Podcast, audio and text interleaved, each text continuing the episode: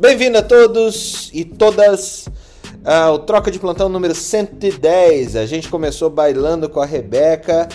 Que, putz, que, que Olimpíada que essa mulher fez e, e prata no, no, em todos os aparelhos, ouro no salto sobre o cavalo, quinto lugar agora no solo, mais uma inspiração para tanta gente, para tanta gente que está começando. Eu acho que o que foi muito legal de ver é a coroação de um de um trabalho de mais de 40 anos, né? Eu, pelo menos foi isso que eu vi em todas as, as noticiários, em todos as, os trabalhos, três cirurgias é, de ligamento cruzado anterior, se eu não me engano, e superação, né? Basicamente é isso que a gente vê. A gente vê um trabalho em equipe, um trabalho que demora, que toma muito tempo e um trabalho que a estrela principal toma muita porrada até conseguir realmente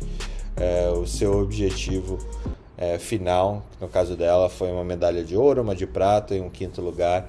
E tomara que ela tenha joelho para mais uma Olimpíada, que seria super legal.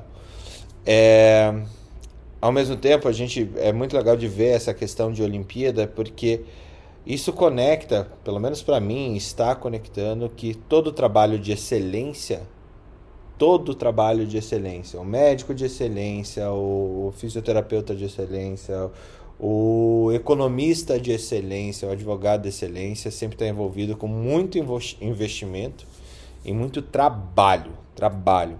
E aí me lembra uma uma frase do Zerbini, que eu já usei na academia médica, que é nada, simplesmente nada resiste ao trabalho. Nada resiste ao trabalho. E o Zerbini, para quem não conhece, para quem é novinho ou para quem realmente não conhece ele, o Zerbini é o cara que fez o primeiro transplante cardíaco no Brasil, é o que abriu o caminho da cirurgia cardíaca no Brasil, o cara que criou o INCOR, é, que criou toda uma legião de cirurgiões cardíacos dentro do, aqui do país. E, e, com certeza hoje tem o Instituto Zerbini, que é ligado ao INCOR também, que lida com a ponta da inovação brasileira, pelo menos a inovação de medical devices ou de novas cirurgias é, ali no INCOR. É um, é um instituto bastante conectado com a inovação. Uh, e eu não sei, o que, que vocês estão sentindo, Ana Panigassi, Thiago Rodrigo, eh, Rodrigo Felipe Proasca, Messias, Ana, Alexander, que que que que as Olimpíadas aí tá conectando vocês? O que que a Rebeca conectou vocês? Ou o Ítalo? Com, com que sensações que vocês é, olham para as Olimpíadas e o que que vocês estão se conectando com esse com esse baile aí do, de todos os atletas, sejam brasileiros ou não, que as Olimpíadas nos proporcionam a cada quatro anos, dessa vez cinco, desde a última.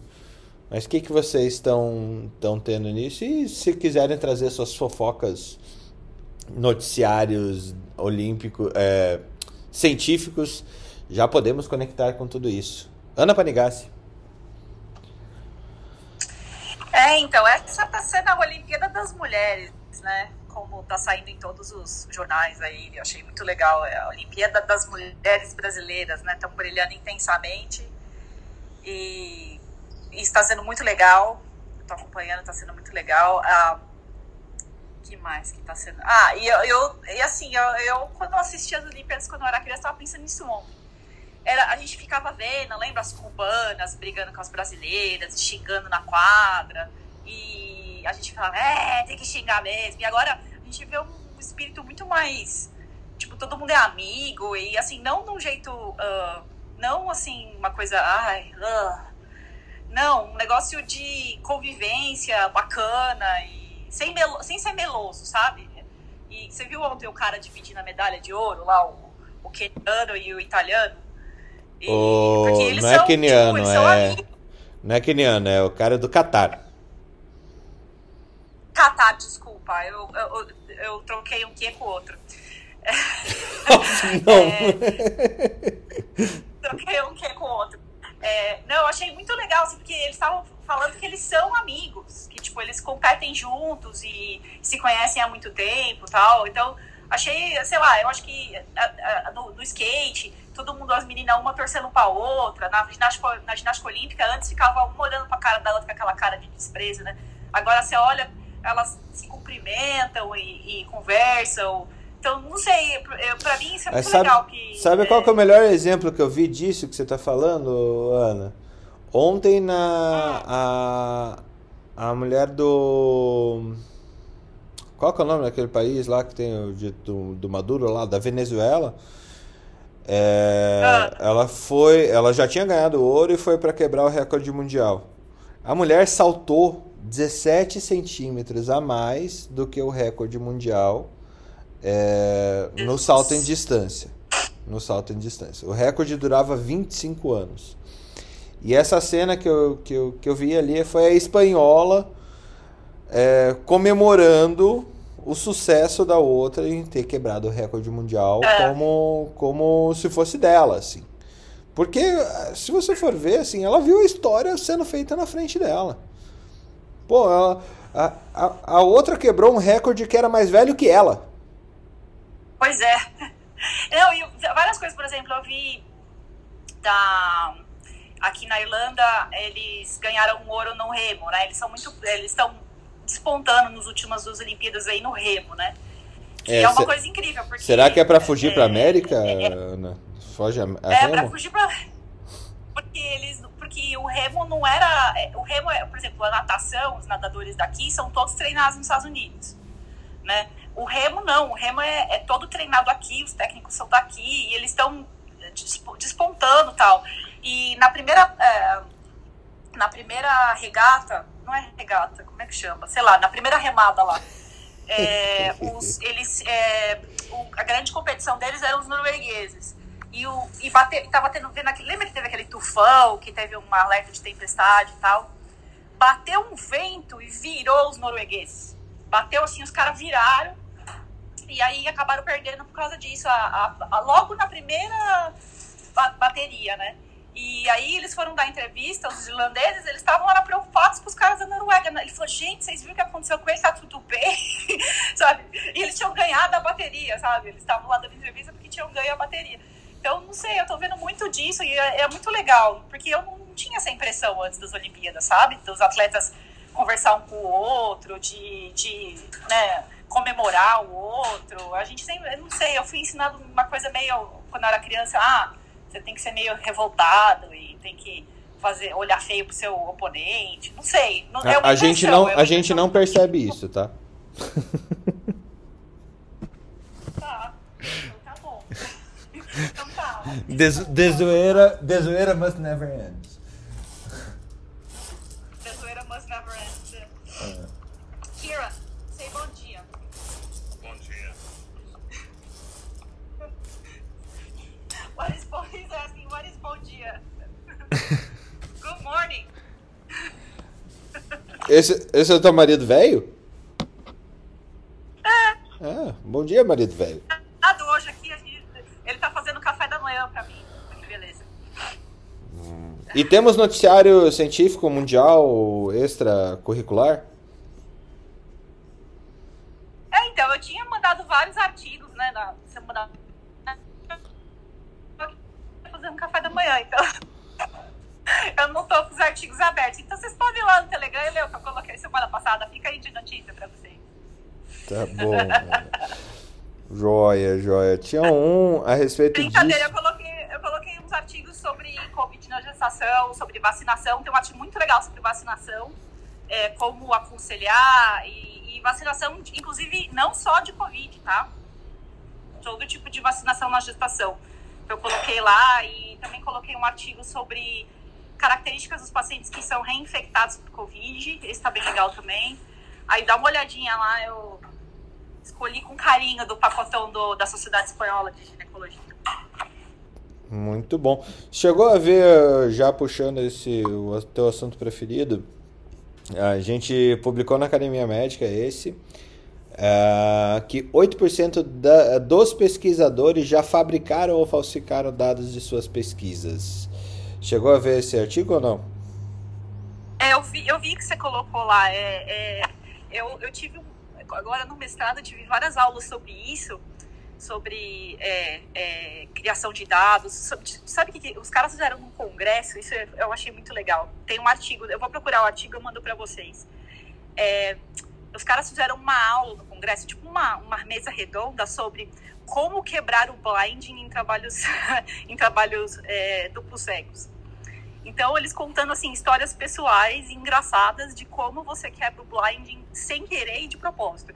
Então, tipo, o envelope era muito transparente, então você conseguia ver o que tinha dentro. Ou uh, o cara percebeu a sequência, que tem umas sequências randomizadas que começa a repetir a sequência, sabe? Que não são tão cara... randomizadas assim, né? É, então, aí o cara começou. A... Então, eles fizeram tipo uma mesa redonda e assim, diz que foi super engraçado, assim, porque na maioria das vezes acontece sem querer, mas aí você faz o quê? Quando.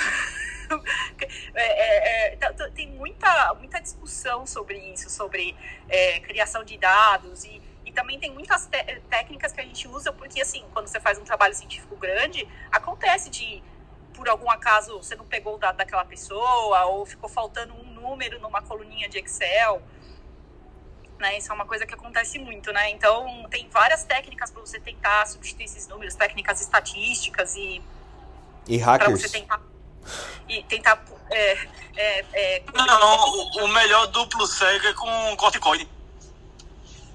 Você olha o Euco no outro dia, se tiver aumentado, fez corticoide. Se não tiver, então, não, não fez. Isso é uma coisa, isso é uma coisa que, que também eles falam muito sobre isso, que os caras começam a perceber é, as diferenças entre os pacientes por causa do, do, da droga, entendeu? E aí isso aí é um trabalho. É, isso aí é realmente um trabalho duplo cego, se você começa a perceber a diferença. Né? É, tem muita discussão sobre isso. E também é aquele que nós falamos, o efeito Hawthorne, que eu coloquei também sexta passada, o efeito Hawthorne, que é quando você está dentro de um trabalho científico, você sabe que você está dentro de um trabalho científico, então isso muda o comportamento do paciente. Então, será que isso influencia também os resultados? Né? Então, tem várias coisas que a gente precisa, vários bias aí, né? É, é, não bias sem querer, bias de propósito, cara que inventa dado, uh, é, tem muita. Então, por isso que a gente tem que prestar muita atenção na, que nem a Ana falou outro dia, né? Na sessão de metodologia do artigo, olhar ver como os caras tamparam esses buracos, ver como foi. É, isso aí é importante a gente ler antes. Todo trabalho tem limitação, tá? Não existe trabalho sem limitação, tá? Todo trabalho, toda experiência científica vai ter uma limitação. O que é importante é a gente conhecer a limitação para é, usar isso no nosso senso crítico, tá? Não, não quer dizer que o trabalho é ruim. Quer dizer que gente, se o próprio cientista falar para você, olha, a minha limitação é essa, é sinal que ele levou isso em consideração e ele está levando isso em consideração na interpretação do resultado. Então é isso que é importante, sabe? A gente conhecer as limitações para a gente usar o nosso senso crítico para discutir, para discuti-las, né? Então a, a, a, frase inicial que eu coloquei é em vez de conhece a verdade que a verdade te libertará é, com, é conheça o, as limitações da verdade que as limitações da verdade te libertarão. Então é a verdade, né? A limitação é a verdade, né? É, se você for pensar, né, é você conhecer a sua própria limitação, é você aceitar a realidade, é você conhecer a verdade, né? Então, se você sabe que seus, é, você sabe que, uh, é, então, por exemplo, que nem o Felipe falou nesse exemplo do corticoide, né? Se começa a ficar muito diferente os dois pacientes, você tem que ter um mecanismo é, de análise estatística para já intervir ali e para já ver se você vai parar o seu trial. Então, um bom trial, ele já programa isso no desenho. Então, no desenho do trial, o cara já fala: se eu perceber que tem muito, os pacientes estão ficando muito diferentes, eu vou usar esse método estatístico para avaliar os dados e para parar o trial. Então, assim, é, é, é, é, conhecer a verdade mesmo. Acho que a sua frase está totalmente correta. Aí o cara. Eu lembro quando eu fiz um, eu fiz um estudo com xarope de chambá para asma.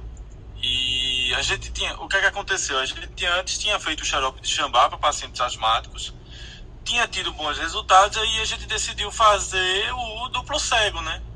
Só que aí o que acontece? Os pacientes reclamaram, porque sabia pelo gosto se era o remédio ou não. E já reclamava logo, olha, isso aí é o sabutamol, viu? Isso aí é o chambá. Pelo gosto eles diziam, né? E já diziam pra gente, não, conta pra gente que eu não quero saber. Mas daí é uma pergunta para quem já rodou esses trials, Felipe, como, como você. Teoricamente, a pessoa que está na análise é, é a que tem que estar cega, não a pessoa que está coletando os dados, né? Porque a que está coletando dado, ela vai ter ela... O problema é que aqui no Brasil, Fernando, o cara é o cara que escreveu é o cara que coleta, que é o cara que vai analisar, que é o cara que vai levar grito do, do preceptor, que é o cara que vai ter que escrever no final, que é o cara que vai ter que ajeitar, que é o cara que é bibliotecário, que é o cara que tem que pagar a porra da revista. É todo mundo é o mesmo cara. Exatamente. Isso, é, isso aí foi uma coisa que eles bateram muito em cima quando eu estava nesse curso, que quando a gente fala duplo cego, é um termo muito genérico duplo cego, quem é cego? Não, o médico, então, assim, o médico que está perto do coletando dados, ele não pode, ele não é cego, não tem como ele ser ele cego. Ele é cego, ele pode ser cego também, Fernando. Então assim, é, ele, é, ele, geralmente ele é um dos cegos, entendeu? Você pode, então, por exemplo, se você está fazendo uh, é, um trial, vamos, vamos supor, então assim, tem vários jeitos de você desenhar, mas você pode desenhar o médico avaliador como cego para tratamento. Você, uhum. você desenha ele como cego. Então, por exemplo, um tratamento. É, vamos lá, corticoide de novo, esse exemplo, tá? Então, assim, a pessoa. A única pessoa que vai estar aberta é o farmacêutico, tá? Então, aí o farmacêutico ele vai fazer, ele vai preparar na farmácia uma seringa, tá? Que vai ser igual pro placebo e pro corticoide, tá? Então, ele vai preparar. É o mesmo líquido, da mesma cor é, a mesma força para injetar. Então, assim, por exemplo, esse negócio do gosto do xarope, realmente não pode, tem que ser igual ao gosto do xarope. Então, então o farmacêutico prepara. daí, daí você vê o, o farmacêutico com com uh, um moon face lá de tanto corticóide com xarope, com xarope com corticóide que ele teve que experimentar para ver se o gosto estava igual. É o mesmo. com xingoide lá. Ei, você tomou qual ah! Ou então o cara chegar depois de um mês com xingoide. Eu tô, tô todo inchado, não sei o que aconteceu. Eu digo, é. É. é, então, é o que é que eu digo? É importante, tipo assim, farmacêutico vai saber, tá? Aí a enfermeira que vai administrar não vai saber. O médico que vai avaliar os parâmetros, por exemplo, de UTI, tá? Nós estamos falando, tô, tô, tô pensando aí num estudo de UTI, tá? O médico que vai olhar os parâmetros não sabe o que, que o paciente recebeu também, tá? E, e, e, e a pessoa que vai avaliar os dados também não sabe. Ela sabe que é paciente 1, paciente 2, paciente 3, paciente 4, mas ela não sabe o, o, estatístico, né? Ela não sabe quem recebeu o que. Então, assim, se você desenhar bem o trial, tem alguns trials que realmente não dá. Então, por exemplo, se você vai fazer um trial de cirurgia, não dá pra saber. Não pra cegar um médico, o cirurgião, né? Vamos combinar, né? É melhor que não segue o cirurgião, né? Porque senão. Eita, tirou o quê? Não sei, deixa eu ver aqui. Eita, era a vesícula. Exatamente. Então, se. Tem como? Agora, tem, tem, tem. E assim, quem, quem que você quer que seja cego? Então, por exemplo, é, é, que, nem, o Felipe falou, é muito importante que o paciente não saiba que ele está tomando. Porque o efeito Hawthorne, ele já existe. Então, só do paciente já estar tá no estudo, ele já se sente diferente. Se ele saber que o gosto é o mesmo, já vai alterar todo o, o, estudo. Então, assim, quando você... De, o, por isso que é importante é o desenho, é o design do trabalho. Porque você vai tentar, no design, é, cobrir todas essas... esses problemas aí, tentar superar todas essas dificuldades. E aí tem, assim, a gente conta muito com o farmacêutico, por exemplo, né? Pra... Deixa. Ah, diga. No dia do xarope, eu fui falar para minha chefe da pesquisa da, da história do sabor, né? O chefe, os pacientes estão identificando o xarope pelo gosto. Isso não vai dar uma bronca, não, porque assim, eles não querem, eles já ficam reclamando, já dizem logo, ah, não melhorei porque eu tô tomando salbutamol, não tô tomando xambá. Aí, oh, e tem gosto de quê? Eu digo, sei lá, professora, tem gosto de merda ali, é horrível o gosto. o estudo desse talvez seja muito melhor, por exemplo, uma, uma coisa boa, você coloca salbutamol no. Você, você coloca salbutamol em todos os xaropes. E aí você compara o jambu mais salbutamol com salbutamol sozinho. Aí o gosto vai ser horrível para todo mundo e ninguém vai saber o que tá tomando, entendeu? Não, então, assim, é esse é deveria ser um, um, um, estudo duplo gêusico randomizado. Duplo Sei lá o que seria. Então, assim, tem várias coisas que dá para fazer. Uh, às vezes realmente. Então, assim, por isso que a gente quando fala que o estudo às vezes não é randomizado, não é duplo cego, é randomizado, mas não é duplo cego. Tudo bem, por exemplo, estudos de cirurgia, estudos de medical device. Se você está comparando, por exemplo, se for um estudo de stent, não. Você pode. Uh, o médico vai saber o stent que ele está colocando, mas o paciente não vai saber. Né? O paciente tanto faz o stent. Então, é, esse é um estudo que não é cego para o médico e é totalmente válido tá? Principalmente aí o que, você pode fazer para melhorar o BARES? Um médico põe o stent e o outro vai fazer a, angiografia dali dois meses. Você coloca dois médicos diferentes. E aí o médico que vai fazer a angiografia dali dois meses não sabe quem tem que stent. Isso é uma coisa fácil de fazer, porque só de bater o olho no stent você não vai saber que stent que é, né? Assim, stent cardíaco, vamos supor, tá? Então, assim, tem várias coisas que dá para você fazer é, e mais uma vez, voltando aí nos assuntos favoritos do Fernando, que é o design. Você tem que pensar nisso tudo antes de fazer o estudo.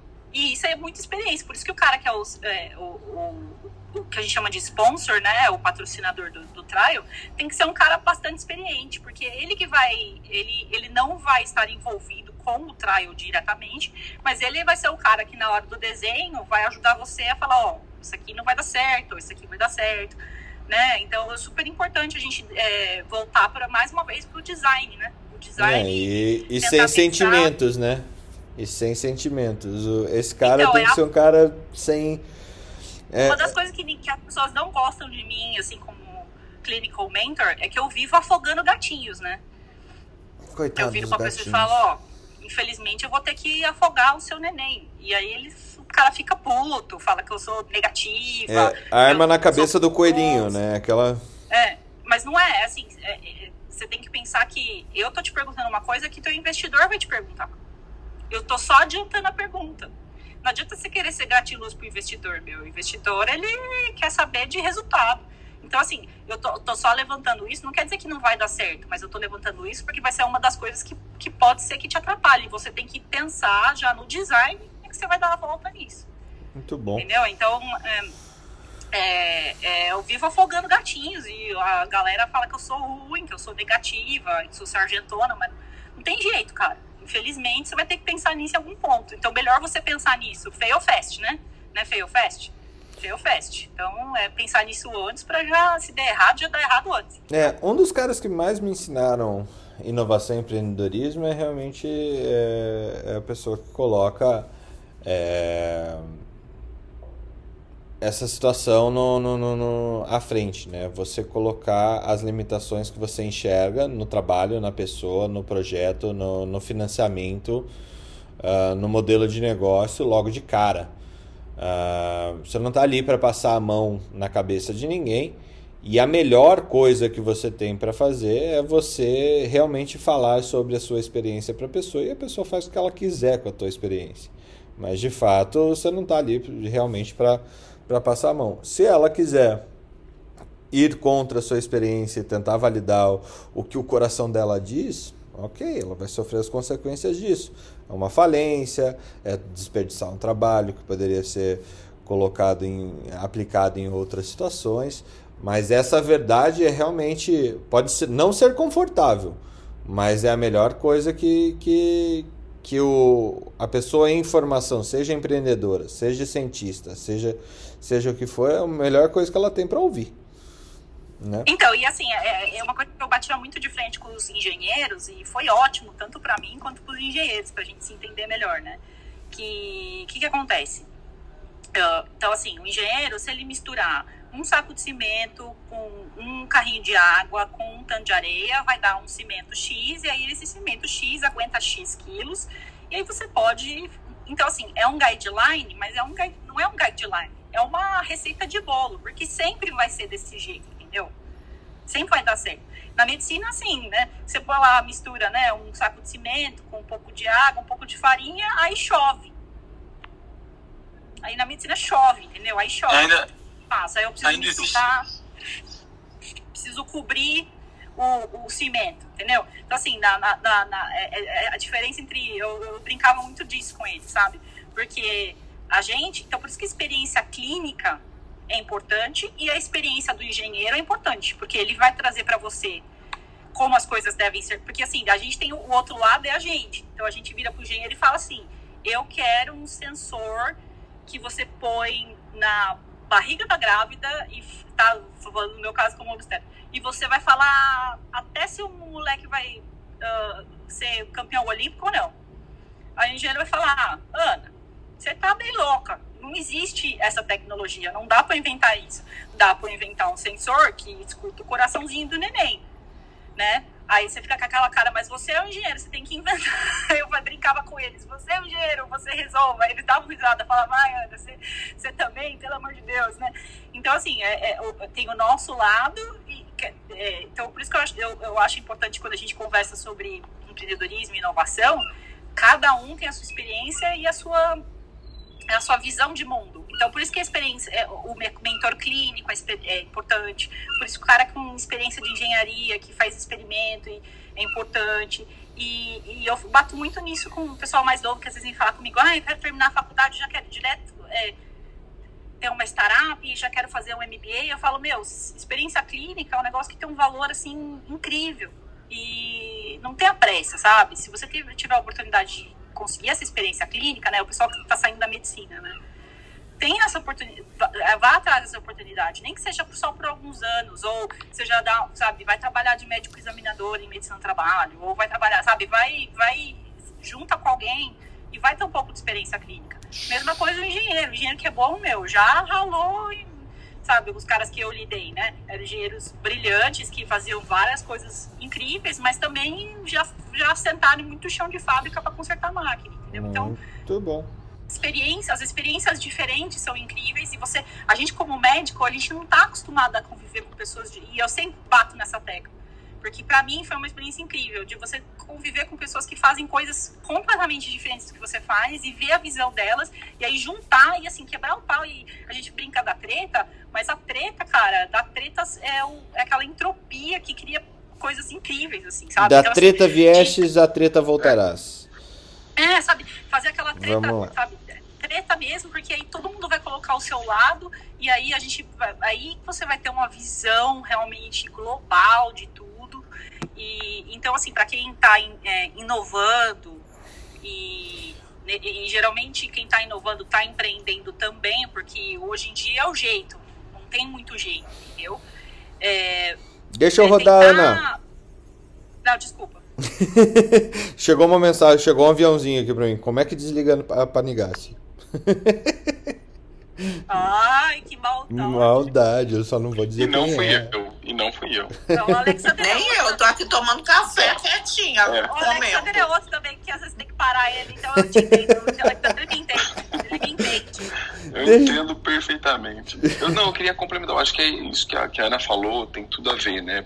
Primeiramente, é, com relação, né, o pessoal fala, ah, os melhores cirurgiões são feitos na guerra, né, o próprio Pitangui, ele teve, se eu, relatou uma vez a experiência clínica dele que veio do, de um incêndio de um circo, é, todos esses, esses, esses esforços, os residentes aí de cirurgia no Brasil já saem com uma mão de, muito diferente dos Bem melhor do que o pessoal lá fora, porque é forjado na guerra, né? É, eu acho que isso, faz sentido porque é o saber fazer, né? É o saber fazer, é o praticar, é isso que desenvolve habilidade e competência, né? E isso tem tudo a ver. E quando o pessoal desenvolve inovação, para evitar a distorção, como a Ana citou, né? Ah, eu quero saber se ele vai ser um atleta olímpico. A gente nem, nem, nem a atleta olímpico que estava lá agora vai, a gente sabe se vai ser ouro, né? A gente ficou aqui esperando na expectativa porque todo existia um contexto muito complexo para tomar para descobrir isso.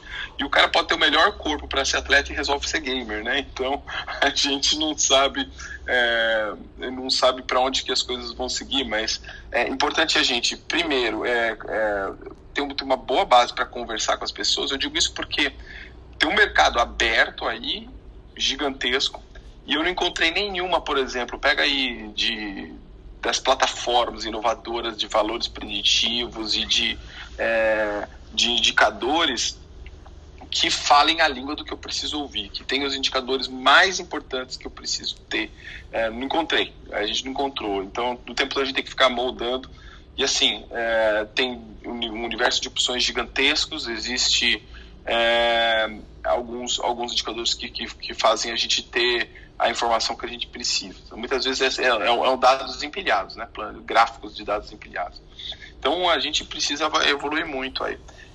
Eu queria falar, Fernanda, eu tenho um caso aí da Olimpíada que eu achei muito interessante e, e como que a notícia veio, de, no, que veio inicialmente meio distorcida, depois o pessoal corrigiu, que é de um atleta, não sei se vocês viram lá do Thiago Braz, né? Que ele é o, aquele atleta de, do atletismo salto, salto com vara, que ele tem um sensor de que o pessoal pensava que era um sensor de diabetes, né? Ele não é diabético, que tava que ele tem um sensor no braço. Aquilo na verdade é um sensor muito similar, mas que ele tem um, um, um target diferente. Eu acho que a gente até comentou anteriormente disso, mas de repente apareceu um atleta, tá? E aquele é, o, é um sensor, ele não é o uso off-label do sensor de diabetes, mas sim um sensor desenvolvido especificamente para é, esse, esse, essa finalidade, tá? Então, para quem não sabe, então é um sensor é, que eu saiba deve ser o único no mundo pelo, pelo layout dele. Ele tem uma, conflito, uma tecnologia, tem uma capa. Há, há conflitos de interesse, Alex? Oi? Há conflito de Não, interesse? eu tô lendo, eu, eu tô usando a informação disponível no site tá da fabricante, bom. que é a Abbott, né? Que eu trabalho na Abbott. Né? Então, é isso que eu ia falar. Eu só tô fazendo uma leitura pública. Eu tô fazendo uma leitura pública, né? É, e só tô apresentando, é, só tô dando nome e dados, tá, Fernando? Ok? Não, eu é... perguntei, eu perguntei só porque, assim, eu acho que tem muito a ver com o que a Ana que é... É um veneno, é um veneno. É um veneno. Não, mas é, eu acho que é importante, não, assim, mesmo que você não esteja defendendo ou... Claro, claro, sim, claro. Nem que você esteja defendendo ou, ou contestando o fato, eh, e o que é certo fazer, o fato de você trabalhar para a empresa, claro, é, exige, teoricamente, que você não, fale que você trabalha... trabalha... Não, tranquilo. Não, a gente ia chegar lá, o... o é, a gente ia chegar lá, mas de qualquer forma, é, tá são informações desculpa. públicas, tá disponíveis. Então, no ano passado, é, a Abbott lançou esse dispositivo na Europa que tem a finalidade de, de atender os atletas de, de alta performance, tá? Então é um dispositivo então não off-label, ou seja, não ele, é, ele não é destinado a diabetes, ele tem um target é, diferente esse biosensor, né? Que diferente do freestyle livre, é, que tá, tá já está erradicado no mundo inteiro, ele só, só tem disponível na Europa, mas ele foi feito uma parceria com uma empresa chama-se Super, uh, Super Sapiens, que tem um dispositivo, um app tecnológico que faz todas essas avaliações e métricas. Então, a Super Sapiens, que desenvolveu também este. Eu não tenho nenhum conflito de interesse com a Super Sapiens, tá? Só com a é, esse dispositivo preto que fica, uh, que ele faz com que o atleta tenha menor impacto, né? Não sei se você sabe, esse sensor ele tem um filamento que ele mede a glicemia intersticial, né? Então, é, esse a, adesivo preto ele ajuda a ter menor impacto e não ter problema de, de até de, de, de, leitura. Qual o objetivo disso?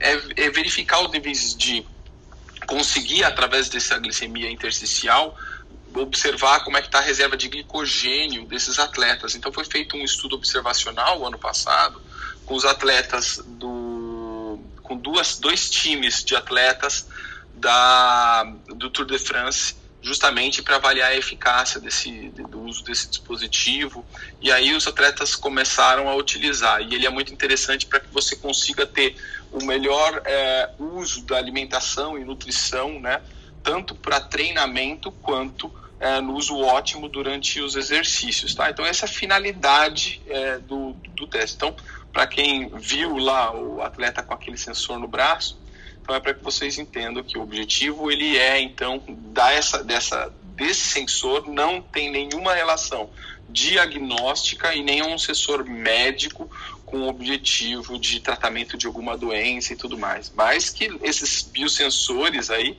porque não deixa de ser um laboratório no braço, né? Sim. Eles não, eles vão ser cada vez mais comum, né? A gente já vê, a gente já usa algumas métricas aí também, né? O pessoal que tem dispositivos como os, os smartwatches e tudo mais, até com oximetria hoje em dia, né? Só que a dificuldade deles é que você tem que estar em repouso para fazer as métricas, diferente do sensor de glicemia, que você pode estar em atividade, né? E o objetivo é justamente medir durante a atividade real, né? No, no mundo real. Então você consegue fazer isso com esse sensor. É diferente de você fazer uma, alguns testes ainda em laboratório, mas você consegue ver esse desempenho dos atletas, tá? Eu, eu acho muito legal você colocar isso. Quando eu comecei a estudar inovação em saúde, a gente trazia, já trazia, né, que a gente entraria numa época de quantify itself. Né? É você se quantificar o tempo todo, em tempo real, sem precisar ir ao laboratório, sem precisar, às vezes, utilizar de um profissional para você se quantificar. Né? É, e, e esse é mais um exemplo, né? Começou logicamente pelos smartwatches, pelos smartwatches e, e por outros uh, medical devices, não, não exatamente medical devices, mas é, internet das coisas, né? Você utilizar qualquer coisa conectada à internet ou conectada ao seu celular. É, e, e realmente a gente já está vendo isso em nível esportivo cada vez mais, né? Você vê jogador de futebol ou jogador de basquete utilizando aquele sutiã com sensor o tempo todo e ele vai fazendo é, aferições para que você tenha cálculos de performance. É, e isso, obviamente, é um tipo de doping tecnológico no fim do dia, porque você está coletando dado como você nunca coletou antes, né? Inclusive dado fisiológico. E, e essa fronteira da é uma fronteira da ciência e quem quiser estudar IoT ou aquisição de dados biológicos em, em tempo real, com certeza vai ter um, um bom caminho, é, inclusive para ganhar um emprego lá na, na, na, na, Europa, pelo menos. Não sei se aqui no Brasil vocês têm um, um PD tão forte, Alex, mas pelo menos a, a Abbott é uma das grandes é, empresas que tocam tambor nessa linha de quantificação biológica em tempo real, né? Não, eu achei interessante até para porque o pessoal começou algumas discussões na rede sobre ah, é diabético, não é diabético, está usando sensor, né? Então, só para lembrar que às vezes algumas coisas são desenvolvidas especificamente para atletas de, altas de alta performance, né? Uhum. O que também não é over diagnostic, né? O, você ficar usando algum sensor, fico imaginando hoje o Apple Watch, né? Qual a finalidade daquela oximetria uh, do Apple Watch, mas deve ter, logo, logo, ou deve ter já, alguém já pensou nisso, né? Até para se investir em tanta tecnologia distribuir por todos os cantos, né? É, ele a, tem alguma vantagem, né? Mas é claro que uh, a gente tem que tomar cuidado, porque às vezes a gente quer colocar um monte de métrica e encher o mundo de dados e a gente não sabe como usar isso, né? Talvez gere mais ansiedade nas pessoas, é, overdiagnósticos, né, e tudo mais. Então tudo isso precisa ser, ser pensado. No caso do atleta, não. Aí tem, tem, tem uma finalidade, tem um objetivo muito claro do que está sendo feito e não é de medicina, é de nutrição, de, de desempenho, são outras, outras questões aí estão envolvidas, né? É, mas eu, eu, acho muito legal, muito engraçada até essa tua frase de falar de não é de, não é de medicina, porque tá incrustado aí que medicina cuida de doente, não de, de performance de saúde, né? É... E eu sei que não, ah, não é o que você é. quis dizer. Eu sei que não é o que você claro, quis dizer. Exatamente. Mas está incrustado é, é, isso. É, é, que a gente tem que. A gente imagina normalmente os testes diagnósticos como, como uma questão de é, descoberta de doenças, né? É, mas a gente tem que imaginar que também ele tem como um fator de predição, né? Observa aí como a gente tem hoje aí é, colesterol. Para que você mede colesterol, né? É, não só para definir doen a existência de alguma doença ou até mesmo para predizer risco cardiovascular, né? é, coronariano. E aí você, de eventos coronarianos, aí você, surgem outras, outros preditores, como troponinas, etc. Mas a gente tem que é, tomar cuidado quanto que isso banaliza, né? Eu digo isso porque tem pessoas que acabam fazendo, é, eu vejo pessoas de 20 e poucos anos, é, 22 anos, 23, falando assim, não, eu quero fazer colesterol, faça esse meu check-up a cada seis meses. E daí pede uma bateria de exames. Daí é uma distorção da medicina, tá? É, então, no caso do atleta, por que, que um atleta tão saudável precisa fazer um, utilizar um sensor de glicemia? Então, seria, do ponto de vista de medicina baseada em evidências, né, de que não seria necessário. Então, tá trazendo esse conceito é, de que o atleta ele está utilizando aquilo para performance, né? Então, mais ou menos isso. Talvez a gente use outra, vai descobrir lá na frente algumas métricas para performance importantes, né? Ah, achei legal o Messias aqui no, nos aviãozinhos aqui do, do Clubhouse, ele estava dizendo o, como a esposa dele usou durante a gravidez é, e talvez não, não, não fosse o, o método adequado, simplesmente, né, Messias? Não sei se você está podendo falar no momento. Tá acompanhando as Olimpíadas. Não, não, não. É, foi, a gente teve um problema, né, na, na gestação da Má com, com esse diabetes e, assim, a, a gente começou a desconfiar um pouco que estava dando muita hipoglicemia, porque ele, ele afere, como o Alex já disse, a, a glicemia do interstício, né? E aí a Má começou a comparar a glicemia do interstício com simultaneamente com a com, com a ponta de dedo. A capilar. E não batia, não batia, a gente resolveu abandonar. Aí a gente foi conversar com o endócrino que estava acompanhando a gente, ele falou, ah, vocês têm todo primeiro, uma intersticial e outra não é, é outra capilar. Tem o edema da própria gestação, que, que é do interstício, e atrapalha um pouco também. E aí, como estava tendo muita hipoglicemia, a gente resolveu, a Mar resolveu partir para capilar, aí ela abandonou a gente abandonou o disco. Mas é, foi isso aí. É legal, acho que é seleção, é seleção de método, né, gente? observar que existe o uso off-label e não, então precisa ser estudado, né? São, são diferentes métricas, né?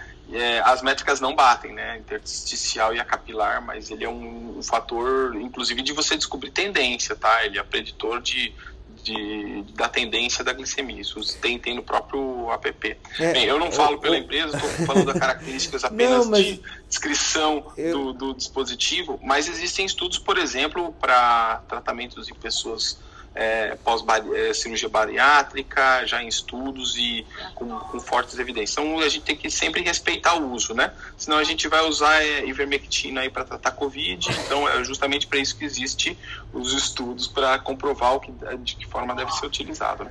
É, eu acho que é isso, é a então, quantidade. Rapidão, Ana. Rapidão, Ana. O, o mecanismo é novo no mercado. Ele foi aprovado no mercado para um caso, para dois casos específicos de diabetes, então são diabetes é, sem, sem olhar diabetes gestacional ou coisa parecida. E daí começa a ter um monte de uso off-label. Mas o mais interessante é, de, de, um dispositivo como esse, ou qualquer dispositivo de quantificação ao longo do tempo, em que ele te filma fisiologicamente, ao invés de tirar fotos fisiologicamente, é a capacidade de você adquirir dados ao longo do tempo. E esse dados ao longo do tempo, essa quantidade de cálculos que você pode fazer é, em cima desses, é, desse filme, é o que acaba te dando fatores de predição com maior é, qualidade. Né? Então, assim, de novo, a gente está frente a um mundo novo de, de, de é, aparelhos diagnósticos que vão trazer uma nova leitura da medicina laboratorial e da, e da patologia clínica e da performance esportiva, é, que a gente não sabe lidar ainda. E por enquanto a gente está testando off-label para ver o que, que, é. Mas se você olhar a bula do teste, não vai estar tá dizendo que você pode usar em gestante, provavelmente. Que tem estudo adequado em gestante já.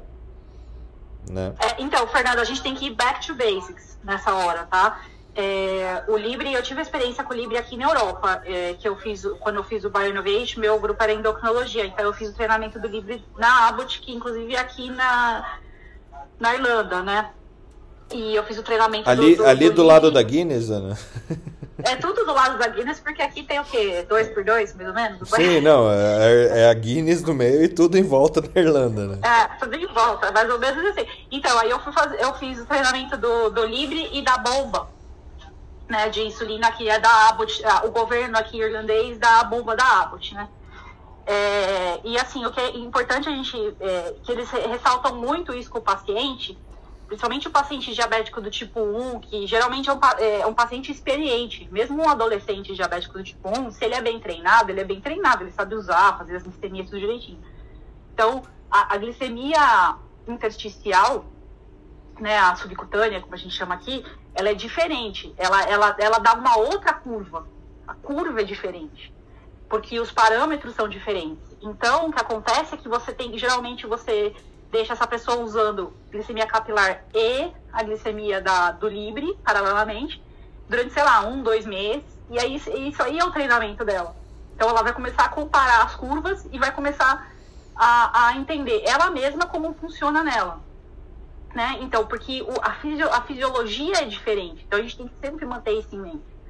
São duas é, fisiologias diferentes. As curvas vão ser diferentes. E quando a gente fala de diabetes gestacional, diabetes gestacional é uma, com perdão da palavra, é uma bosta. É uma bosta, porque cada paciente é de um jeito, tem paci... aí você fala assim, ah, aí você começa a fazer, ó, vai fazer glicemia capilar uma hora depois do almoço. Aí ela faz glicemia capilar uma hora depois do almoço, tá normal. Só que aí você vai fazer glicemia capilar duas horas depois do almoço, ela faz pico. Aí por que essa desgraça faz pico duas horas e não uma hora depois do almoço? Porque ela não leu o livro. Entendeu? Então, diabetes gestacional, o, os parâmetros são completamente malucos. É uma, é uma doença que, assim, puta, ninguém merece, não tem consenso mundial em nada, porque cada paciente é de um jeito, cada população é de um jeito, cada dieta é de um jeito. Essa é uma das, da, da, das doenças que é, provavelmente vai se beneficiar muito do pâncreas artificial. Também é outra coisa que está sendo desenvolvida aqui é, em alguns, algumas startups é, ao redor do mundo, né?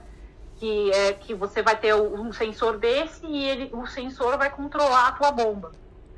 Porque a gente precisa de muita inteligência artificial aí, ou de computação, para interpretar os dados.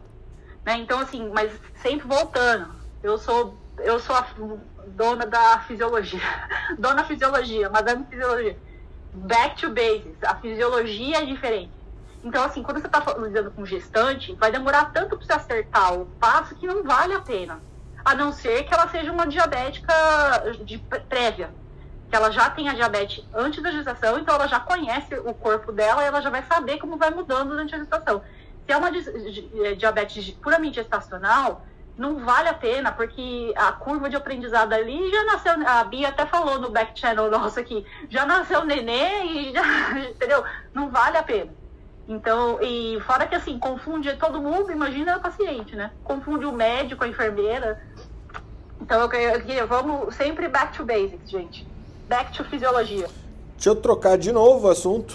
Tiagão, é, Simone Biles foi a, o, o assunto da semana. Semana passada eu vi um monte de, de sala e discussão sobre burnout, estafa mental e, e tudo mais. É, para pessoas de alto rendimento e, e várias correlações com a medicina e com outras profissões. A discussão em cima do assunto em, todo, em todos os canais, praticamente. É, de novo, tirando uma pessoa ou outra, assim, eu acho que houve uma, uma mudança também no, no na, na, na, lógica de como as pessoas entendem saúde mental nessa, nessa Olimpíada, né? E, e, e performance. Mas, assim, eu sei que você entrou para discutir isso em milhares de lugares. O que, que você já sabia e o que, que você aprendeu aí para trazer para gente nessa semana que passou? E amanhã tem trave com a Simone Biles. Bem-vindo mais uma vez, ou Thiago ou Rodrigo. Bom dia, bom dia. Hoje vieram os dois. a começar segunda-feira. Tem muita energia. Bom, essa questão da Simone Barnes foi uma discussão muito interessante, né? Tem alguns que falaram em favor, assim, outros contra, mas o mais importante é que falaram. Eu acho que quando a gente traz a questão, né, a questão da saúde mental e tudo, é melhor visualizado, ilustrado quando a gente consegue ver exemplos, né? Então, quando a gente vai ver tanto na artistas quanto nos atletas, a gente vê que é algo sério, né, e que precisa ser falado e precisa ser compreendido. Então, essa questão né, da, da exaustão mental é algo que é mais comum do que a gente imagina, porém, às vezes é deixado de lado por pressões externas. E também a interna, da pessoa achar, não, eu vou dar conta, eu tenho que fazer isso e tal, esquecendo dela mesma, esquecendo que a gente não é uma máquina, que a gente é um ser humano, que a gente tem nossos limites, né? E desistir também pode ser uma opção. Também pode ser uma medalha de ouro quando isso coloca em risco a, a sua vida, né? A, a sua vida, dos seus familiares. É, e é uma vitória quando a gente reconhece os nossos limites, né? Então, eu acho isso muito, muito importante. É uma reflexão ba bacana que podemos trazer com relação a, aos Jogos Olímpicos. Eu gosto muito, Fernando, por que pareça, eu gosto muito do, das Paralimpíadas. Eu acho incrível então de que a gente trabalha muito, né, do hope recovery, essa questão, né, de uma esperança, de uma questão de superação. Eu falo assim, né, que eu gosto muito quando eu praticava um esporte para competir, é muito o basquete e tênis de mesa. E quando via quando eu vejo, né, a galera das Paralímpicas, para as Olimpíadas, uh, praticando tênis de mesa, eu falo assim, meu Deus, que habilidade, né? Acho que eu com as duas mãos uh, não consegui faz, fazer o que eles fazem. Então isso dá aquela garra, aquele é, ânimo de falar assim, não, a gente pode nos superar, né? Tem a vida dizendo não, mas a gente tentando fazer o nosso melhor. Então, é o nosso melhor, Fernando, que as Olimpíadas pode trazer para a gente como reflexão, é a gente parar como médicos de ser, às vezes, medíocre, né? De achar tudo que está bom. Eu sempre falo que o bom é inimigo do ótimo. E para as pessoas serem colocadas nas Olimpíadas, você tem que ver que são, tem que ser, né, procurando ser os melhores, os treinos, né, é a questão, o backstage é extremamente difícil, doloroso, repetitivo, críticas, é, muita dor, mas para poder disputar há uma necessidade disso. Então, nossa, nossa prática médica, né? Então, se a gente tem a, a nossa profissão, se a gente ama o que faz, ama nossos pacientes, ama o nosso modo de empreendimento, né, Fernando? Ser um empreendedor, aquilo tudo que você faz é com paixão.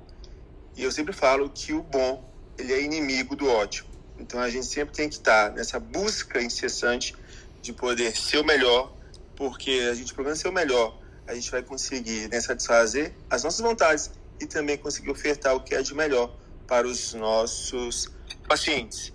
Um filme que eu gosto muito, que lembra bastante isso, é aquele, não sei se vocês lembram, do Whiplash, Em Busca da Perfeição, né? Ah, a gente vê de um lado a questão de um exagero, de, um, de uma pessoa querendo exigir, né, assim, de um outro, mas a gente vê que precisamos, ah, dentro dos nossos limites, nos, nos esforçarmos para sermos ah, cada vez melhores em todas as áreas da vida, seja como profissional, seja como pai, mãe, atleta, amigo. A gente procura ser os profissionais que a gente venha ganhar o ouro nas nossas uh, relações com a vida. Muito bom. E só. Posso fazer um paralelo aqui? Ah, é, pera, depois do pera aí que a Ana. falar também. A Ana Bem tinha rápido, levantado. Um paralelo. É interessante que o Thiago trouxe, Fernando, o, a questão da Paralimpíada e, e eu, eu, eu, desconheço os critérios lá para, para de deficiência, mas eu sei que eles devem ser muito distantes do que a gente usa no, praticando no Brasil aqui para definição de, de, deficiência e é, para reinserção no trabalho, por exemplo, né? Porque a gente vê assim pessoas até os critérios do Detran então pior ainda, né? Pessoas perfeitamente rígidas às vezes são qualificadas como deficiência para ter desconto e tudo mais, né? Então é, é eu acho sensacional, né? A questão da, da, da Paralimpíada, das pessoas com deficiência no trabalho. E eu trago isso não porque eu estou criticando é, a inserção dos, dos, deficientes, não. Às vezes a gente está colocando pessoas que têm. Vamos lá, vou colocar algumas pessoas. Já vi casos assim, tá? Tem síndrome magnito rotador e o Detran qualificou como deficiente. Com nenhuma limitação evidente. Condromalácia. E aí qualifica como deficiente. E aí você tira o espaço do deficiente do, do, é, do, do mercado do trabalho, porque a pessoa, a empresa não vai buscar o cadeirante, o cego, a pessoa que tem deficiência auditiva. É, é, então, o, é, é isso que a gente tem que tomar, ter, ter, ter esse cuidado. Né? Quando a gente fala de Olimpíadas, a gente vê evidente a evidência do que é deficiência para as pessoas e o que é superar as deficiências e, reinserir essas pessoas nos esportes ou no trabalho. E aqui no Brasil, para ser bem sincero, é uma discussão. Eu continuo tendo pessoas que eles dizem que não conseguem reenquadrar no trabalho e algumas pessoas, às vezes, como isso, para comprar carros, etc., como a Ana falou, com condromalácia ou com uma, uma dor lombar por conta de uma artrose é, porque fez uma cirurgia na, na, coluna, já ser enquadrado como deficiente. Então, é, é, bem complicado como a gente lida aqui. O Brasil é uma, uma história à parte, tá? E é mais no sentido, quando eu falo isso, não é para excluir, não, é para incluir quem de fato é deficiente, que é, que é o que falta muito no mercado de trabalho, que as empresas, ao invés de adaptar as condições de forma universal, ela prefere escolher aquelas pessoas com com menor impacto na sua atividade. Muito bom. Acho que tem a Ana. Eu acho que eu só, só quero corrigir o ditado que o Thiago usou. Ele falou que o, o, o ótimo é inimigo do. É, o bom é inimigo do ótimo, né? É, o ótimo é inimigo do bom. Assim como o, o, o perfeito é inimigo do feito, né? É, eu acho que é, que é, é, é muito muito importante assim. Antes de você chegar no ótimo, você vai ter que fazer vários bons trabalhos. Você tem que entregar. Vai lá, Ana. Ah, eu quero falar do que o Thiago falou, mas eu vou pegar um gancho do Alexander, é, que ele falou sobre os deficientes, né? É que às vezes, aí eu vou falar já com a minha visão de quem já tem duas cirurgias é, ortopédicas de grande porte. As, e às vezes a gente acha que aquela pessoa não tem nenhuma limitação, mas ela precisa de preservação de movimentos para evitar que ela tenha que passar por uma nova cirurgia. Então, às vezes, ela se enquadra assim por causa disso, não é que ela tenha deficiência para andar ou para fazer alguma movimentação. Então, por exemplo, é, eu tenho que dirigir carro automático. Agora, você imagina se eu sou uma pessoa que não tem condição de comprar um carro automático e se eu não dirigir, eu não vou poder trabalhar porque eu não posso ficar usando a embreagem do carro. Então, esse é o objetivo para essas pessoas, que elas possam ter uma adaptação no meio, não é que elas estão se fingindo de deficientes, mas para que elas possam ter acesso a um, a um meio de transporte sem que elas tenham alguma lesão a mais, né? Não é que assim, ah, porque a pessoa fez uma cirurgia na coluna, ela não tem direito. É que tem gente que não tem nada, né? Mas é, quem, a, quem passou por grandes cirurgias ortopédicas acaba tendo necessidade, sim, de ter algum tipo de adaptação.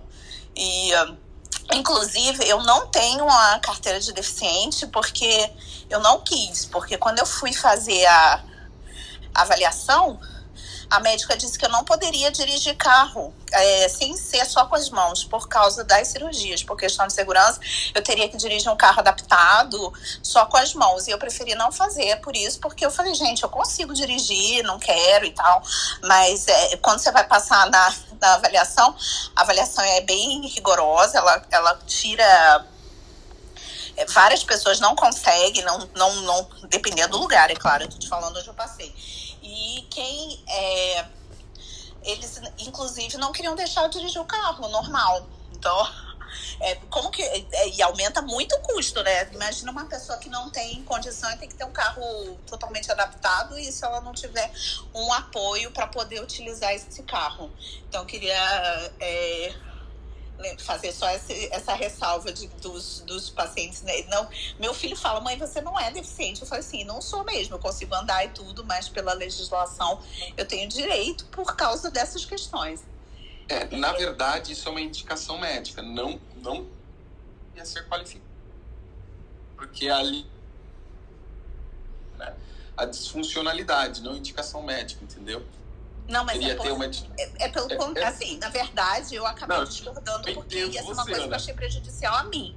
Mas o que ela. Eu, e eu não, é, não compartilho da avaliação dela de que é inseguro. Mas o que eles acham é que é inseguro você dirigir o carro assim porque seu membro poderia falhar no meio. Então você imagina uma pessoa que não tem condição de comprar um carro e ela precisa dirigir e ela não, não, não pode fazer de outra maneira. Então é, eu acho que, assim, às vezes, quando a gente está do outro lado, a gente não tem noção do que as pessoas passam. Mas eu tô só mostrando a minha visão, né? De que já estive do outro lado e sei te dizer o porquê que as pessoas precisam. E não é. E diz que o critério do Detran um, critério de cota da empresa é outro, critério das Olimpíadas é um outro mais abrangente. E o Mas critério isso, deles é uma ter segurança no trânsito, né? Eles querem que as pessoas estejam seguras dirigindo também. Então, é, e a pessoa que precisa de adaptação, ela precisa receber. O carro tem que ser produzido especificamente para ela, ela não pode comprar um carro usado. É uma situação bem mais complexa. Imagina nas pessoas que não têm condição financeira nenhuma. Então, é simples as pessoas que não, não viveram isso terem essa visão, mas eu acho que vale a gente puxar e mostrar que não é que as pessoas estão querendo se aproveitar da lei, e que às vezes é a única condição que elas têm de terem acesso a esse meio de transporte. Mas eu queria falar era do, do, do Tiago, o que ele tinha dito era com relação a. Lembrando que a gente trouxe isso primeiro quando a gente já falou da Osaka, né? Quando a Osaka desistiu lá do Grand Slam, ficou aquela situação, nossa, mas o que é isso, tal, tal, tal, porque foi a primeira que rompeu essa barreira, né? Como que, ah, nós agora desistimos de.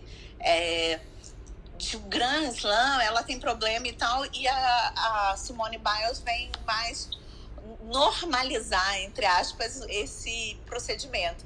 E lembrando que, assim, eu não considero nunca que ela foi fraca, que às vezes as pessoas não entendem.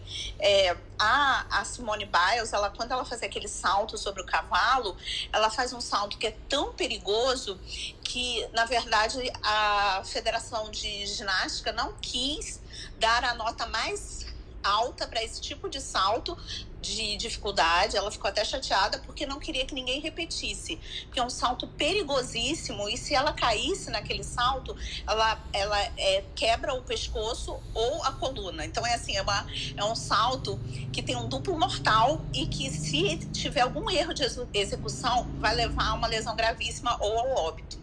Então, quando ela errou aquela primeira vez, eu acho que ela ficou extremamente assustada, porque eu acho que ela pensou, gente, foi por pouco, quase que eu errei.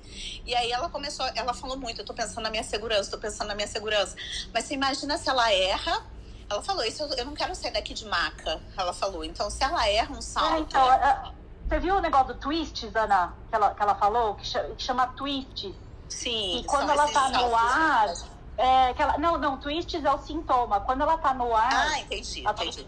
É, ela tava explicando que quando ela tá no ar, ela não sabe onde ela tá.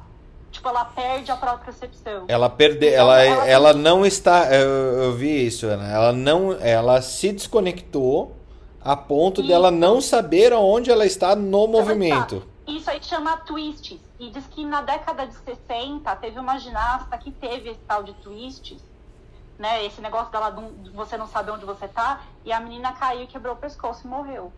Então. Então, a, a própria, a própria federação lá americana de, de ginástica, por causa desse caso dessa menina que morreu, se a paciente começa a queixar do tal do twists, eles tiram da competição.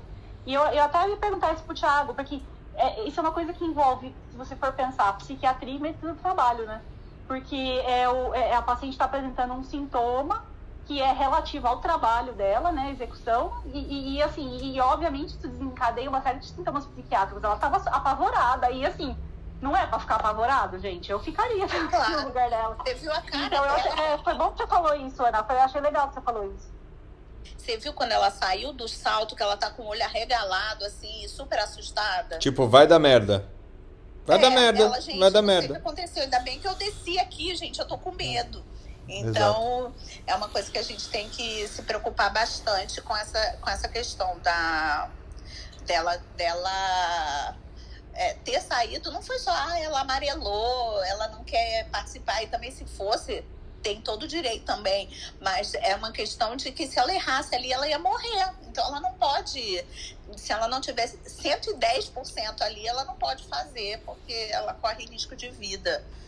Tem um, tem um post que a gente trouxe, até antes do Thiago finalizar esse assunto, na Academia Médica, eu coloquei ali no nosso, nosso grupo de Telegram, é, que veio veiculado pela HBR, pela Harvard Business Review, e que fala sobre os cinco erros comuns de autossabotagem que as pessoas que estão em burnout, que estão sobrecarregadas, tendem a, a cometer.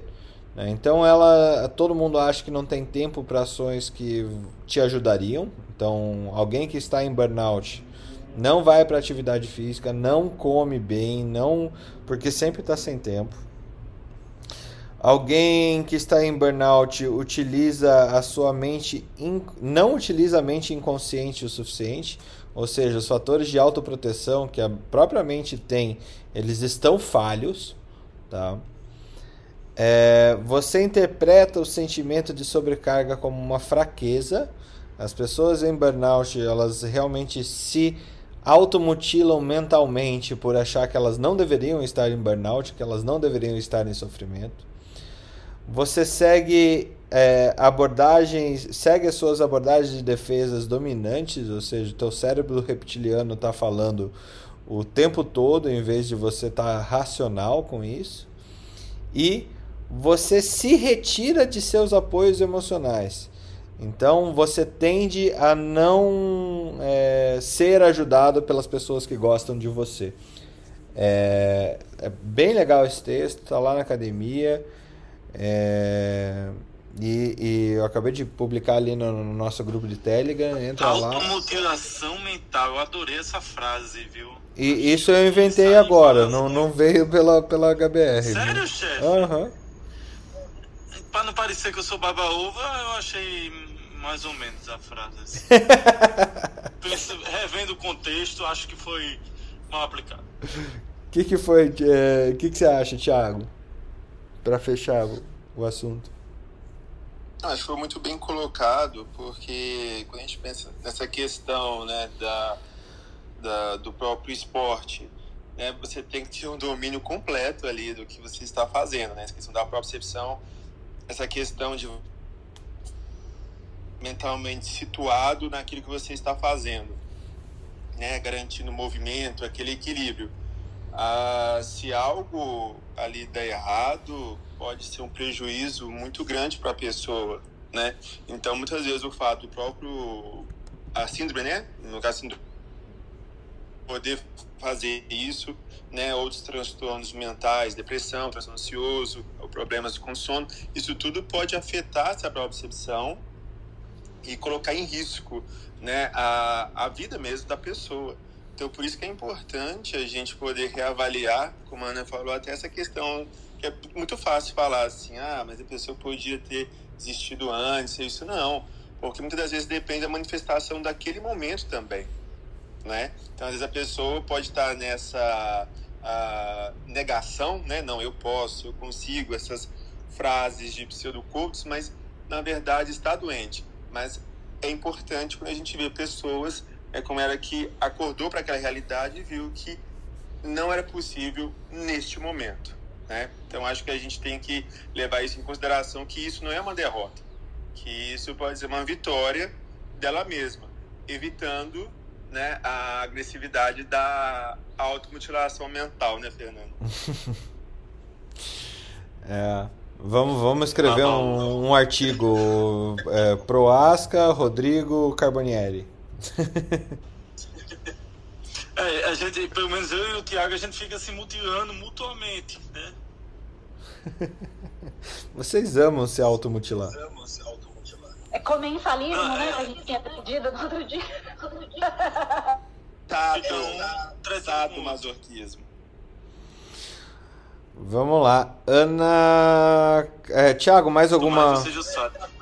Mais alguma notícia, Tiago? Eu, eu, eu, tenho uma notícia antes de você passar para Ana, que vai dar todas as notícias. É que, não, é que você era antes mesmo. Você tinha entrado antes, daí você caiu e voltou. Vai lá, Felipe. Não, não, velho, já, já contribuí já com essa questão das Olimpíadas, que foi fenomenal. Tô doido pra ouvir o Felipe. Ah, carinhoso. Ó, oh, vamos lá. O pessoal tem saído agora, vários países têm organizado a terceira dose da vacina. Bahrein já está fazendo, Emirados Árabes Unidos fazendo, Israel se organizando. A própria Pfizer pediu entrada no CDC para começar a vacinar a terceira dose. E aqui na América Latina, a República Dominicana foi o primeiro país a organizar essa questão da terceira dose. E Chile e Uruguai estão tentando organizar para os próximos meses como é que vai ser essa questão da terceira dose da vacina. Ou seja, o mundo já está se ajustando para uma terceira dose de vacina. A, OMS está criticando essa situação porque acha que com a terceira dose da vacina você não vai ter um projeto de vacina mais precoce para os países mais pobres, vai retardar a questão da primeira dose, é, mas também não estabelece soluções, né? Ela reclama, mas também não dá uma não, não sugere o que, é que poderia ser feito para solucionar o problema. Vantagens e desvantagens da terceira dose. Vantagem, sem sombra de dúvida, é a imunidade permanente e você poder ter uma reabertura das atividades de forma mais ampla. Desvantagem, obviamente, é que as variantes vão crescendo nos grupos não vacinados. Então, é, atualmente, a Delta está crescendo na projeção daqueles grupos não vacinados. Outras variantes C, é, com essa questão. Agora, no Japão, principalmente, a maioria dos contaminados do Japão estão relacionados ao trabalho das Olimpíadas deve estar tendo contato com meio mundo de variante que eles nem tinham conhecimento devido ao grande número de países que estão lá e que não fazem esse tipo de pesquisa. E daqui a 30 dias nós vamos ter uma real dimensão de quantas variantes devemos ter circulante no mundo graças ao Japão. É verdade, porque nenhum foi identificada lá, gente. Fala a verdade. Muito bom. E é isso. Muito bom, muito bom. Muito sucinto. Muito sucinto. Não, dá infecto aí, trazendo. Parabéns, Felipe, tá aprendendo. Não, porque já são 8 horas da manhã, né? Tem que os coleguinhas falar, Depois então. Depois me ensina. Depois os coleguinhas têm que falar, então eu fui preto, duro e forte. Uau! Fichário! Fichário! Keniano! Keniano! Duro e forte foi algo. Vai lá, Ana Carol. Deixa eu pegar aqui que eu acho que tem algumas coisas sim. Abrir aqui. É, a China agora enfrenta o pior surto. Ai, gente, adoro. Tá igual as notícias lá do G1. O pior surto de doença desde o aparecimento do coronavírus em Wuhan. Então, agora tem um novo surto de Covid, é, na, surgiu na cidade de Jing e se espalhou para outras cinco províncias da China. Já está em Pequim. Então, é o episódio mais amplo de contágio desde o início da pandemia. Só que, assim, o amplo deles é meio controlado, né? Não, mas é amplo. Quase 200 pessoas. Depende do que, de quem acredita, né? É, é eles, ver que eles contam um conto e tem mais 10 pontos lá. É, a, você tem que entender o contexto, da, o contexto político chinês atual. Né? A, o Partido Comunista completou 100 anos na China. Eles, ano passado, demonstraram muita força no, na questão do combate à pandemia, mas a gente sabe que esses números são bem batizados. O próprio Partido Comunista Chinês está em crise atualmente devido à mudança da política de troca de governo. Porque o que, que acontecia? Antes, para impedir situações de, de reeleição ou situações de brigas políticas para o poder comunista, existia uma graduação de nove cadeias, onde a pessoa precisava passar as nove cadeias até chegar ao posto número um para ser presidente do partido. E impedia você ter é, reeleições, para é, não ter projetos de poder. O que vem acontecendo atualmente na China é realmente que o presidente atual, numa tentativa de fazer uma mudança nesse perfil, levou a uma crise dos modelos mais conservadores chineses para a mudança da aquele pessoal que não quer que a, o sistema mude a política, mas também está trazendo conflito para os mais jovens, em que se vê que se você tem pessoas com a, a, achados mais ligados ao partido, deveria dar uma prioridade e projetá-las mais, mais precocemente. Então, é uma, é um, pela primeira vez, acho que dentro dos seus 100 anos, há um, um controversismo chinês. E como eles atualmente não podem matar o presidente assim na chincha, possa ser que sofra um acidente daqui a três meses, mas é, isso tem trazido uma grande discussão dentro do Partido Comunista e num contexto de briga comercial muito pesada com os Estados Unidos, no contexto também de que você tem não só a briga comercial, mas uma situação de controle de mercado chinês, principalmente das suas grandes varejistas como a Alibaba, e também, ao mesmo tempo, uma caça aos minérios para poder impedir o aumento dos preços das commodities, para não trazer um impacto no PIB chinês ainda maior, já que as commodities são todas trazidas de fora, né? Então, o minério aumentou mais de 150%, isso trouxe um contexto muito grande para o PIB chinês. Ah, o petróleo está estável, mas não, não tem impactado tanto. Porém, o preço da soja e da proteína é outro percalço que a China está preocupada e que pode trazer, sim, a um, um problema no seu projeto econômico e por tabela política. Uau! Perfeito. Que resumo, hein, Felipe? 100 anos de governo comunista falado em um minuto e meio. E, e, pra mim você tá parecendo. Desculpa os anestesistas, mas os caras que. Os anestesistas, né? Que conseguem ler as coisas das mais variadas possíveis. Um propofol, hein? Aqui é propofol. O que foi? Cala a boca. Dorme, dorme, dorme, dorme. É quando eu não sei o que fazer, enfia aquele troço branco que resolve. Ó, então quase 200 pessoas foram infectadas desde o início e todos os voos que vêm da cidade foram suspensos até o dia 11 de agosto. Começaram a testar em massa a região, mas depois que foram criticados por falha na vigilância, né? E é a variante Delta que está sendo a, o fator por trás desse novo surto. Como a cidade tem um aeroporto movimentado, de acordo com o que eles disseram, isso ajudou a espalhar a doença. E agora já são 13 cidades atingidas. Ai, gente, rezar, né? Para ter mais de um bilhão de pessoas lá. Ana, deixa eu então, acrescentar, saiu, saiu a questão do, do, do CDC ter re-recomendado o uso de máscara pelas pessoas vacinadas, né? É, realmente é um ponto bastante importante aqui para o Brasil. Se vocês acham que máscara Assim, provavelmente não vai pegar para a população em geral, mas meu amigo use, continue usando N95, N95, PFF2 e não é, máscara de pano, tá? Porque essa te protege, ao invés da, da de, de, só evitar que você é, realmente passe a doença para frente. É, e a Delta vai rolar geral, assim, pensa que o Rio de Janeiro está começando a abrir eventos públicos no momento que a Delta está lá, a gente não tem vacinações completas e teremos muita infecção. O, Prova... o governador do Rio, o prefeito do Rio, disse que dia 15 de novembro todo mundo não vai precisar mais usar máscara. Então.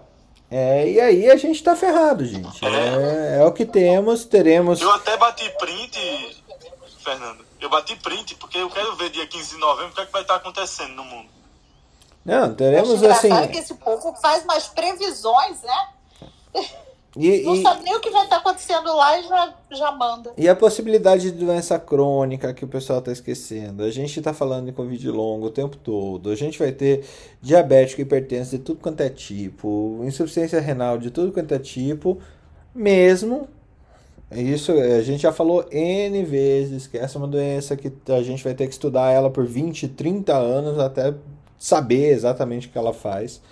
E o pessoal está minimizando e aí, é assim, o CDC é, colocou eu, isso. a gente vem minimizando desde o começo, né? É, eu acho que essa medida de flexibilização é, de, do, das, do, daquilo que realmente protege, que são a, que é a máscara, distanciamento social, etc., não deveria cair nem tão cedo. E aí é um erro do, das, da, da, do, dos, dos europeus, europeus e americanos e tudo mais. Você vê, escritórios, reuniões já eram feitas até sem, sem máscara, porque tinha um distanciamento social como se fosse alguma coisa importante. E liberar, para mim, é, esse é o ponto, porque, me corrija, Felipe, se eu estou errado, mas até porque uma interpretação que eu vejo, dos fatos que eu vejo observando, que isso ajuda a, a criar novas variantes, né? E aí você, se você tivesse, é, se você tivesse é, mantido, apesar da vacinação, apesar da vacinação, a gente manter todos esses critérios. Não estou dizendo para manter coisa fechada, não, pelo contrário. Vamos abrir tudo, vamos manter os critérios de, de, de uso de máscara, distanciamento social. É, eu tiraria o termômetro lá da porta da, que tá, só tá enchendo o saco. O termômetro é, não serve para nada, né? Shopping center. Hã? O termômetro não serve para nada, mas é, é, é então, aquela medida, é aquela medida de pseudo-segurança, né, Alex? É, exatamente. Agora, as, essas outras medidas são eficazes, estão comprovadas que são eficazes e evitaria todo esse transtorno. A gente estaria realmente hoje podendo prever que, que, que em novembro estaria melhor. Mas o Brasil não vai adotar isso, o Brasil está atrás, está vendo o mundo inteiro acontecendo, é, a população fica enfurecida com os governantes, mas a medida era abra, né? É, o, continue utilizando isso até que a gente consiga ter uma outra percepção. A gente não tem, é, pelo contrário, a gente até tem indicador dizendo que eu não devo dispensar as máscaras, né? Pelo, por tudo que vem acontecendo no restante do mundo, né? Mas, Alex, é a mesma coisa que você falou hoje de manhã do cara inaugurar a ponte de novo. Toda vez que ele fala uma coisa dessa, ele está inaugurando a ponte, entendeu? Ah, não precisa mais usar máscara. Amarrando o que você falou hoje de manhã. Na verdade, isso é tudo para corrida para governador e presidente do ano que vem, para o cara pegar eu os pontos das notícias e ficar mostrando: olha, eu fui o primeiro a vacinar não sei quem, eu fui o primeiro a fazer não sei o que, eu fui o primeiro que não sei o que. Tudo isso é manipulação e manobra de mídia, né? Porque a eleição é ano que vem e a gente vai ser os primeiros a se fuder. É, foi o primeiro a não abrir, não fechar a fronteira numa época de carnaval e início de pandemia também. A gente pode tirar esse print aí, né, Felipe?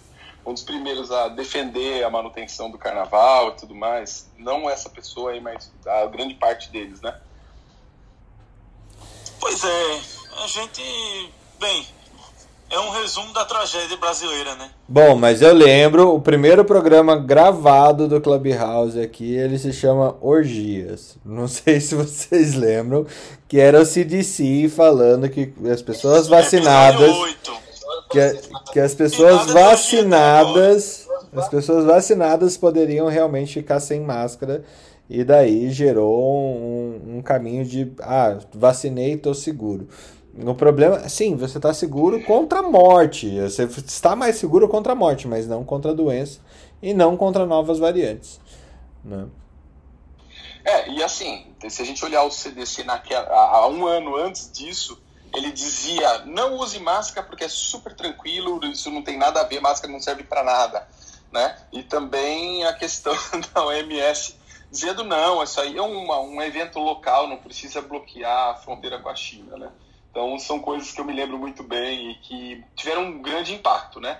A gente é muito pouco preventivo, essa é a verdade. E, e, e, isso demonstra assim a cultura mundial, a cultura médica mundial é uma cultura curativa, né, Alex? muito pouco preventiva.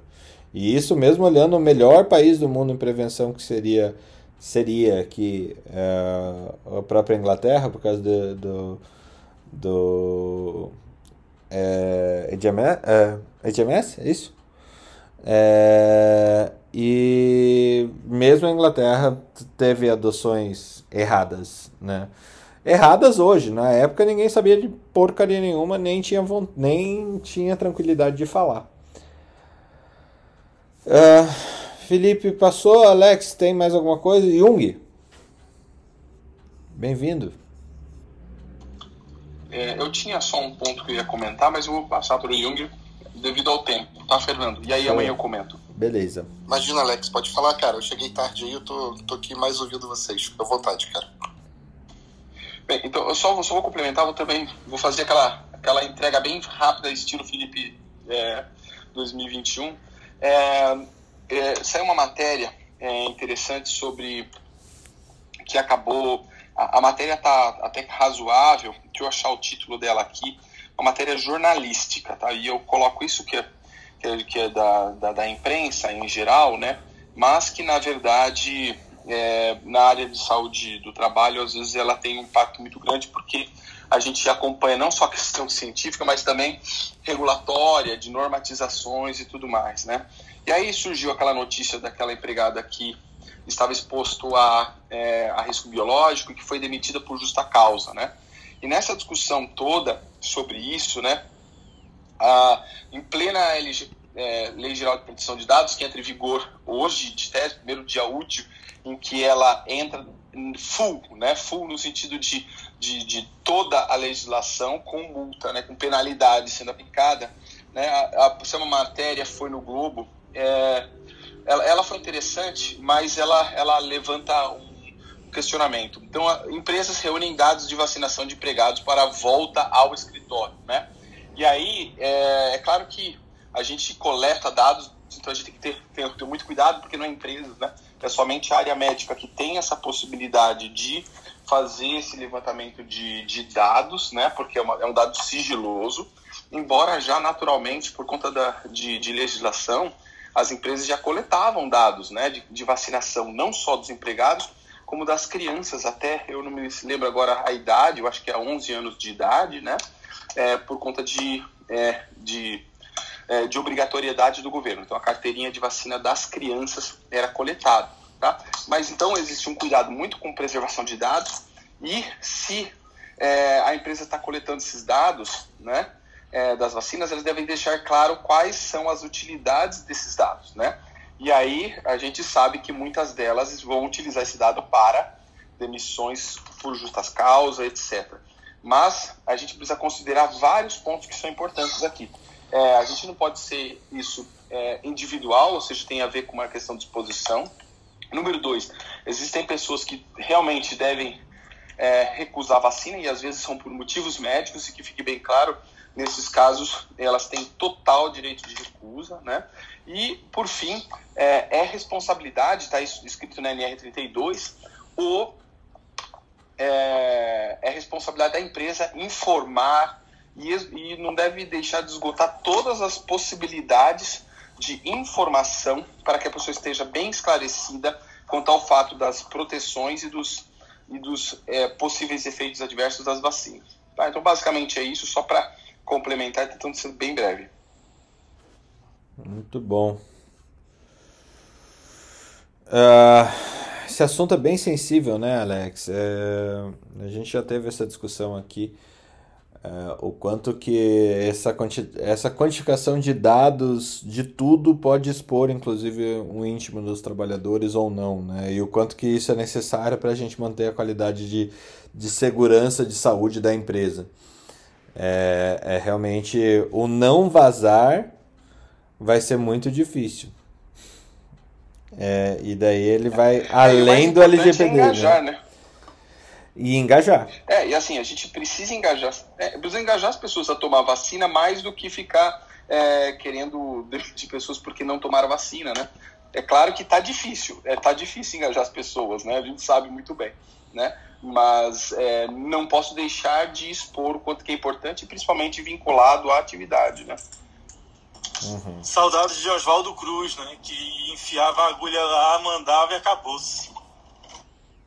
Sim, sim, sim, sim. É, bom, é o que temos, né? Vamos lá, Jung, para pra gente fechar o programa de hoje. É, seja bem-vindo mais uma vez, meu amigo. Dá o sangue aí, Jung. Dá o sangue aí, Jung. Cara, tava, tava, tava com saudade de vocês. Pô, hoje foi fogo, não consegui acordar de jeito nenhum, fui dormir super tarde ontem. Pô, mas isso acontece, não, né? A gente fica dois Cara, dias sem, sem se falar, dá nisso. Eu acordei hoje com saudade de, de, de, de blá blá blá com vocês, viu?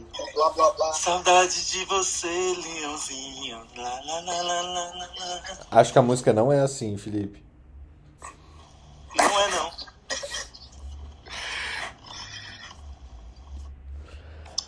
Eu troquei, gosto tanto de você por saudades. O despertador tocou aqui. Então, não tenho muito o que acrescentar, não. Só em relação a essa, essa questão da nossa. da forma como a gente faz previsão errada, né? Como a gente superestima a capacidade de prever as coisas e não, não recalibra depois, né? Beleza, os caras lá nos Estados Unidos liberaram as máscaras, a situação estava controlada e tal, tiveram que voltar atrás. Faz parte, né? Até porque o, o processo não depende só deles, né? O, o, o, fato de ter um monte de gente não vacinando em outros lugares acaba criando todas as condições para as variantes surgirem, né? O que é incrível é você não pegar a lição do que está acontecendo em locais em que o momento da pandemia já é diferente, já está um pouco mais avançado, e ao invés de cometer os mesmos erros, se antecipar a eles, né?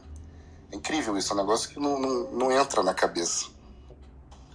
Não, e, e você imaginar que assim, não é você ter uma atitude e voltar atrás é o certo.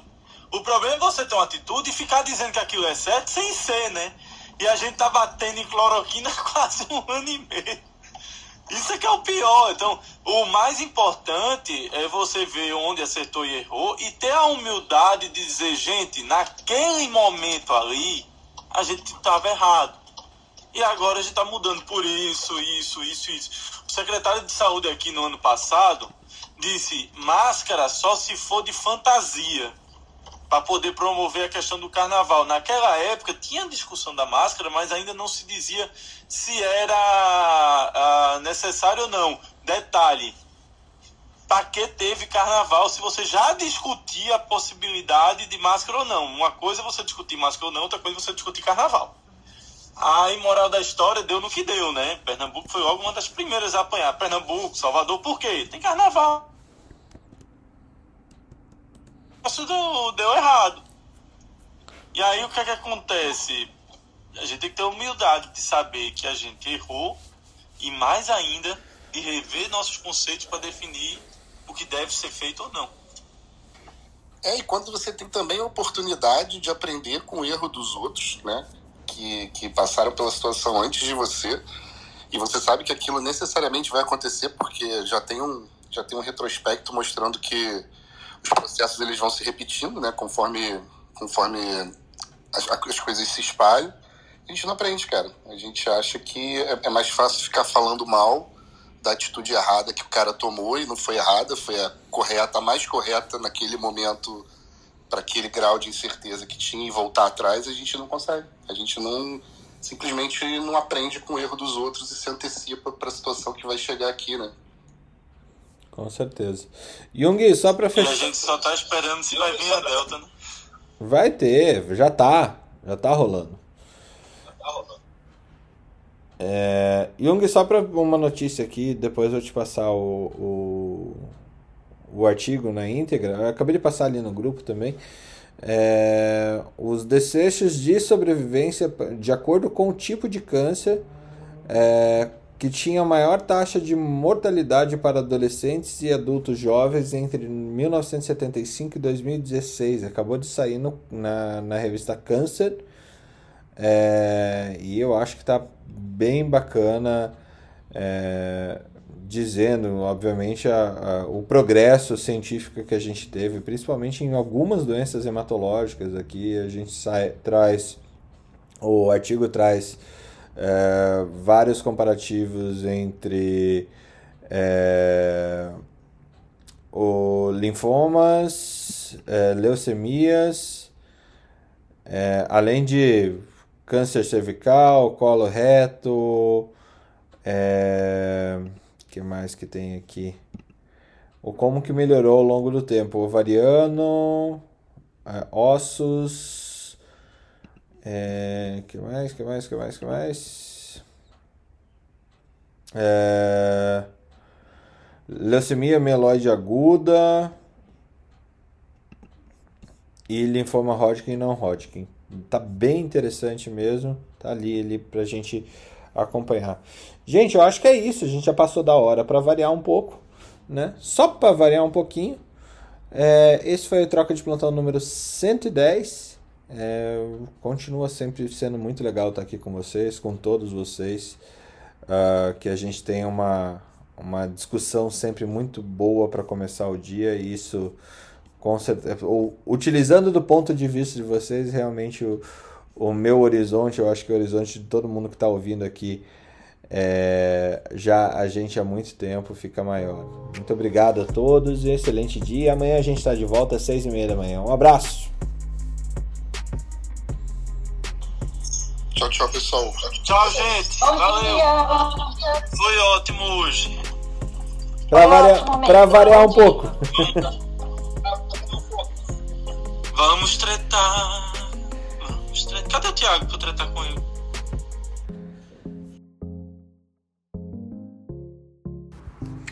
Academia Médica.